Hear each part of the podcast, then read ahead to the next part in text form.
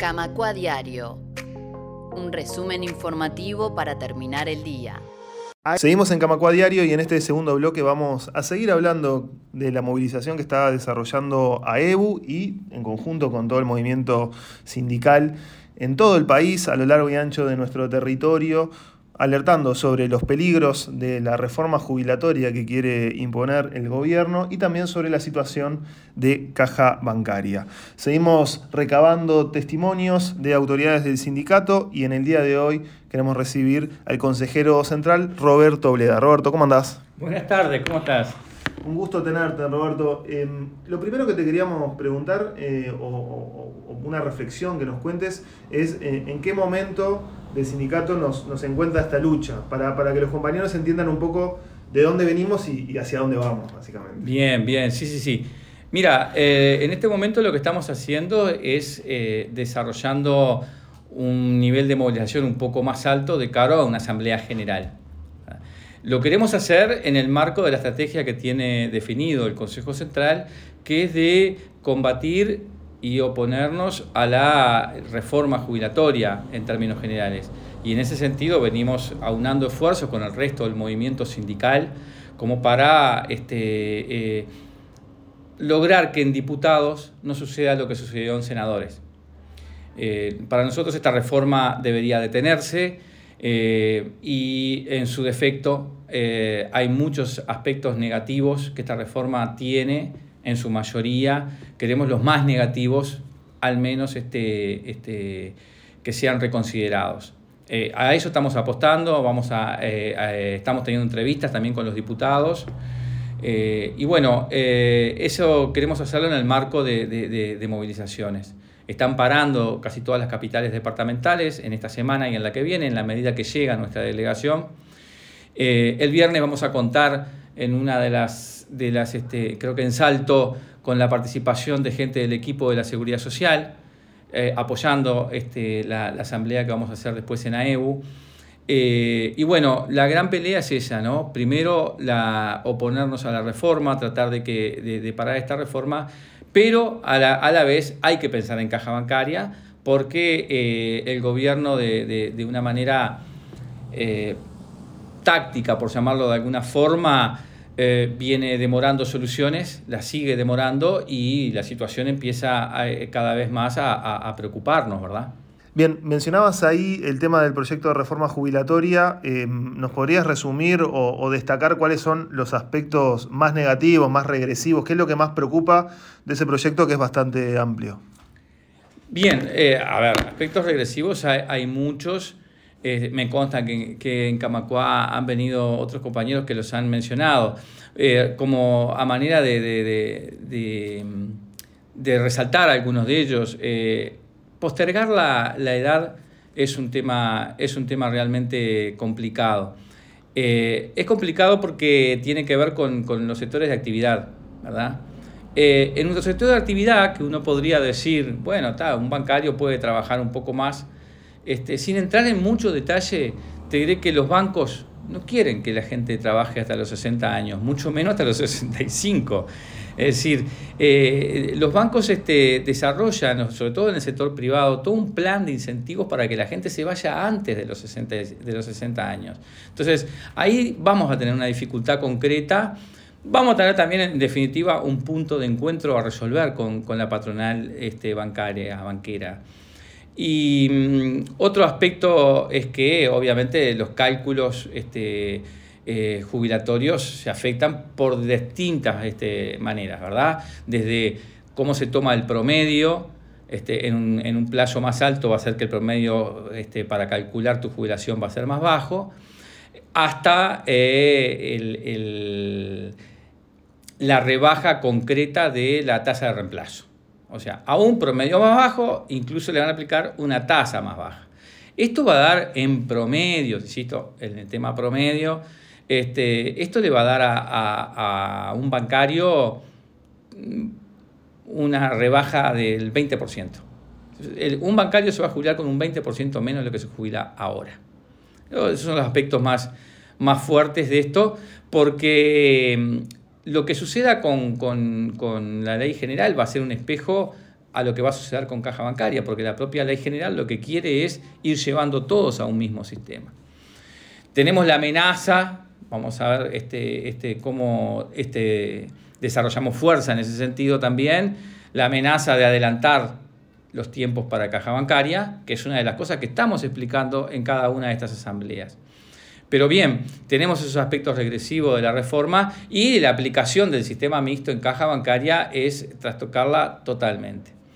Eh, es verdad que en caja bancaria tenemos soluciones propias porque la propia ley podría este, avalarlos, pero hay, hay, un aspecto que tiene que ver con, con, con, las ideas, con la ideología, con la filosofía con la que se, que se ponen en práctica las cosas y claramente el, el gobierno actual pretende este, no grabar el capital, o sea, que, la, que el capital no aporte a la, a la seguridad social. Te consulto una última pregunta que te hago sobre caja bancaria, es cómo estás viendo que se está procesando la discusión, porque bueno, hace pocos días veíamos que, compareció una, delegación de caja bancaria al Parlamento, em, está funcionando a nivel del Ministerio de Trabajo también una, una, comisión que está estudiando esto, ¿Cómo, ¿cómo ves que se está procesando a nivel institucional? Mira, Caja Bancaria este, eh, fue hace poco al Parlamento. Tiene este, la semana que viene tenemos nosotros a EBU. A EBU tiene ya eh, confirmada la fecha para estar en el Parlamento en la comisión especial. Eh, pero recordemos también que Caja Bancaria es un instituto cogestionado. Es decir, no, no, es una cosa que dependa del sindicato. El sindicato tiene tres, tres este, consejeros en siete este, y bueno, lo que lleva Caja Bancaria al Parlamento es Caja Bancaria y el consenso de los actores que este, cogestionan Caja Bancaria. Bien, es decir, seguramente hay cosas que coincidimos, hay, este, incluso hasta aspectos técnicos y de números, hay algunas que coincidimos y otras no necesariamente, porque el sindicato también tiene sus números, tiene sus formas de analizar, sus metodologías de análisis, y no necesariamente lo que dice Caja Bancaria es lo mismo que dice AEU. Eh, a nosotros, eh, a nuestro entender, eh, el instituto como instituto no ha tomado las cartas como las tiene que tomar, no tiene el protagonismo que debería tener. hubo una, omisión del Poder Ejecutivo en caja bancaria de no ir pensando en estas soluciones antes. Es decir, no, este, y ahí fue determinante la posición del Poder Ejecutivo, ¿verdad? Creo que eh, de alguna manera no había intenciones, se quería llegar al, punto en el que estamos y solamente AEBU no, no, puede tomar resoluciones en ese sentido, ¿verdad?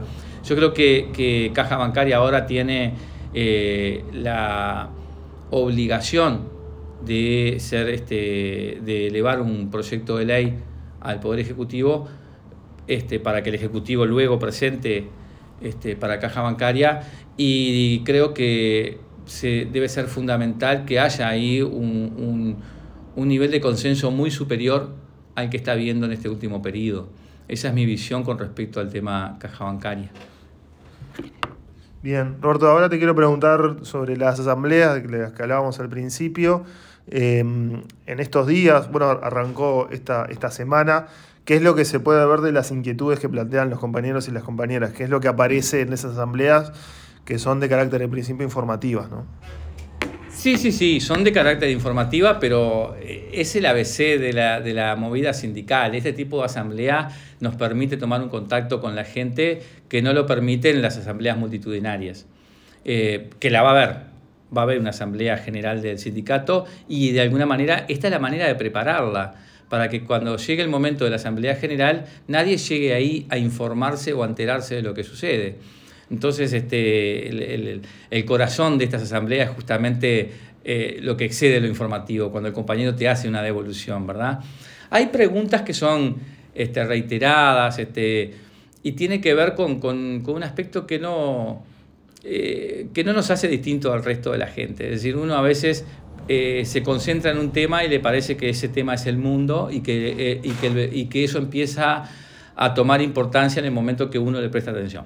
¿ah?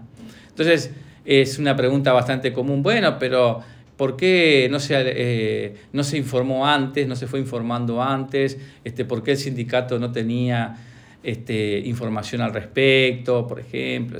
Eso suena, es algo bastante común escucharlo Y bueno, y nosotros le recordamos a los compañeros que el sindicato previo a la Asamblea Nacional de Delegados del 2020 emitió un profuso material que se repartió a todas partes del gremio y en ese mismo material ya decía que podía haber algún tipo de, o se insinuaba, no se decía texto expreso de repente, pero ya quedaba claro de que podía haber alguna dificultad con, con, caja bancaria. No teníamos el efecto pandemia, pero sabíamos que iba a haber un efecto pandemia y que iba a ser negativo. Ya teníamos gente en el seguro de paro, este, cosa histórica de la cantidad de gente que hubo en el seguro de paro este, en, el periodo de la pandemia. Muchos de esos puestos de trabajo no, no, se recuperaron. Hay gente que salió del seguro de paro y no volvió a su empleo.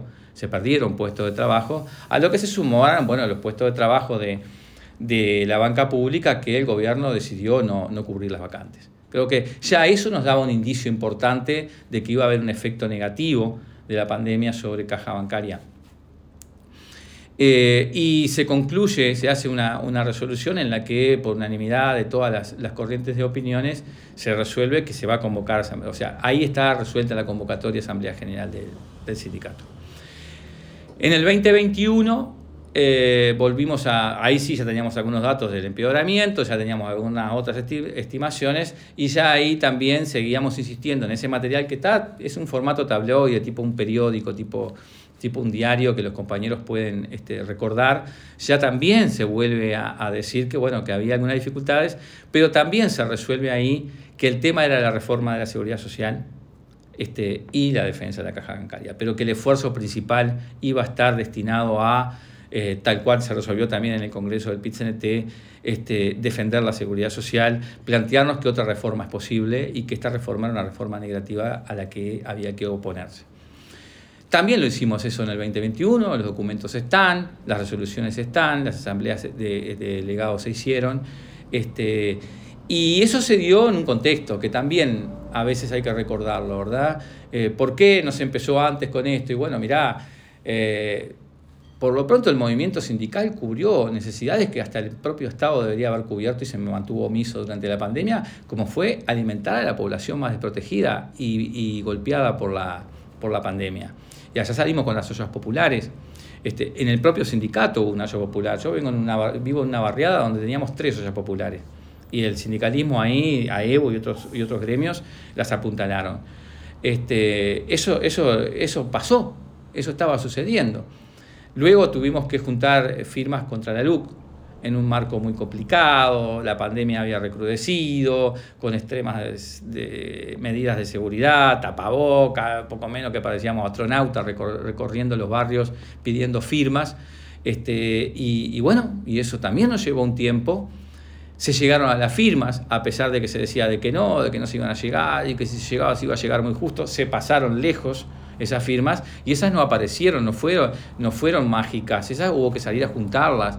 Esa eh, implicó que el movimiento sindical estuviera volcado prácticamente a eso mucho de, sus horas militantes.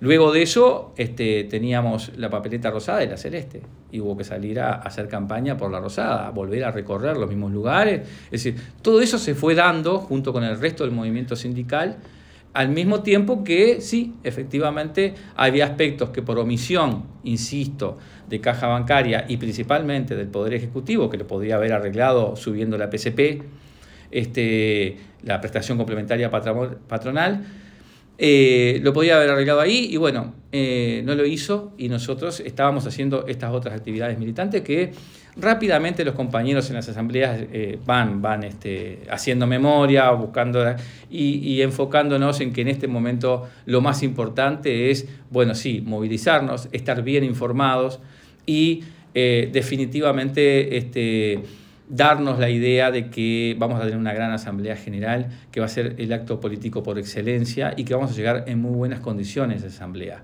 Obviamente los resultados va a ser fruto de la pelea. La correlación de fuerza va a ser definitoria en esto. Y bueno, este, eh, será otra pelea más que, el movimiento sindical hará y otra pelea más que el sindicato bancario este, estará a la altura. Muy bien. Roberto Bleda, consejero central, muchas gracias por estos minutos y vamos a estar pendientes de cómo siga esta discusión. A las órdenes, como siempre. Muchas gracias a ustedes. Gracias. Camacua Diario un resumen informativo para terminar el día.